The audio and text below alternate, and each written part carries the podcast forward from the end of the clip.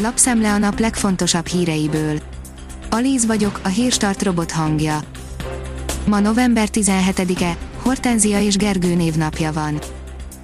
A 24.20 szerint Parra két évre elengedné az iparűzési adót. Továbbá más önkormányzati adókat is befagyasztana, nehogy azok emelésével kompenzáljanak az önkormányzatok. Az M4 oldalon olvasható, hogy neres hatalomátvétel készül a Rábánál is. A december 3-ára összetrombitált rendkívüli közgyűlésen menesztenék a győri járműipari céget másfél évtizede irányító, ősrábás vezérigazgatót, a helyére a Takarékban felügyelő bizottságának elnöke kerülne. Az Autopro szerint új rendelet szabályozza a veszélyhelyzet alatti távmunkavégzést. Az előzetes kockázatértékelés nem szükséges, viszont a munkáltatónak meg kell fizetnie az indokolt költségeket. Megszólalt a díjnetes szakításról az OTP, írja az az én pénzem. Több olvasónk is jelezte, hogy OTP számlásként nem vehetik majd igénybe a korábban megszokott módon a díjnet szolgáltatásait. Kérésükre megkérdeztük az OTP-t, hogy mi indokolta a szakítást, és a jövőben helyette mit ajánlanak ügyfeleiknek. A 168 óra online írja, a szenátus republikánus vezetője óva intette Trumpot attól, hogy túl gyorsan vonja ki a csapatokat Afganisztánból. Mitch McConnell, az amerikai szenátus republikánus többségének vezetője szerint nem szabadna túl gyorsan kivonnia az Afganisztánban és Irakban szolgáló katonákat Donald Trumpnak.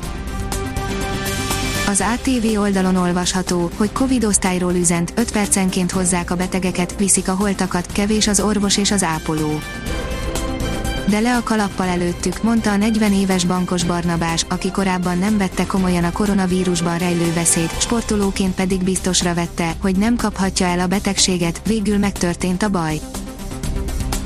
A szokottnál is nagyobb kockázatokat rejt jelenleg a Balaton, írja az Infosztárt nem javasolja a balatoni hajózást, csónakból horgászást idén ősszel a Balaton Fejlesztési Tanács, a szervezet közbiztonsági testülete közleményében arra hívja fel a figyelmet, hogy a bevezetett intézkedések az őszinél is szigorúbbak a sport és szabadidős tevékenységek esetében, ráadásul a járvány miatt csökkent a tavon a mentési kapacitás.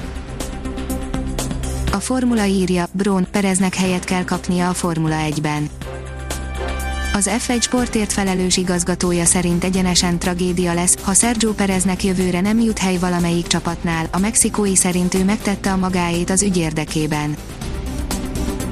Megérkezett az űrállomásra a SpaceX első üzemszerű missziója, írja a Hír TV. A NASA és a SpaceX megállapodása szerint a mostanit még öt másik teljes űrmisszió követi 15 hónapon belül. Ebben a hét magyar városban emelkedhet a koronavírus fertőzések száma, írja a Szabad Európa. Nyilvánosságra hozta a koronavírus szennyvízben mért koncentrációjának legfrissebb adatait a Nemzeti Népegészségügyi Központ. A formula szerint Fettel ilyen hibák esetén zéró tolerancia van Sokkolta a pilótákat az F1-es török nagydíj időmérőjén látott incidens, amikor úgy indították el a Q2-t, hogy a Nikolás Latifi autóját szállító daru még a pályakorlátokon belül tartózkodott. A kiderül szerint komolyabb fagyok jönnek, nem várhat tovább a kert téliesítése Felszakadozik a felhőtakaró, napsütésnek örülhetünk, de a köd még visszatér szerdára, hétvégén már fagypont alá süllyedhet a hőmérséklet hajnalban, majd a jövő hét elejétől nagy területen jöhet jelentősebb fagy. A Hírstart friss lapszemléjét hallotta. Ha még több hírt szeretne hallani, kérjük, látogassa meg a podcast.hírstart.hu oldalunkat, vagy keressen minket a Spotify csatornánkon az elhangzott hírek teljes terjedelemben elérhetőek weboldalunkon is. Köszönjük, hogy minket hallgatott!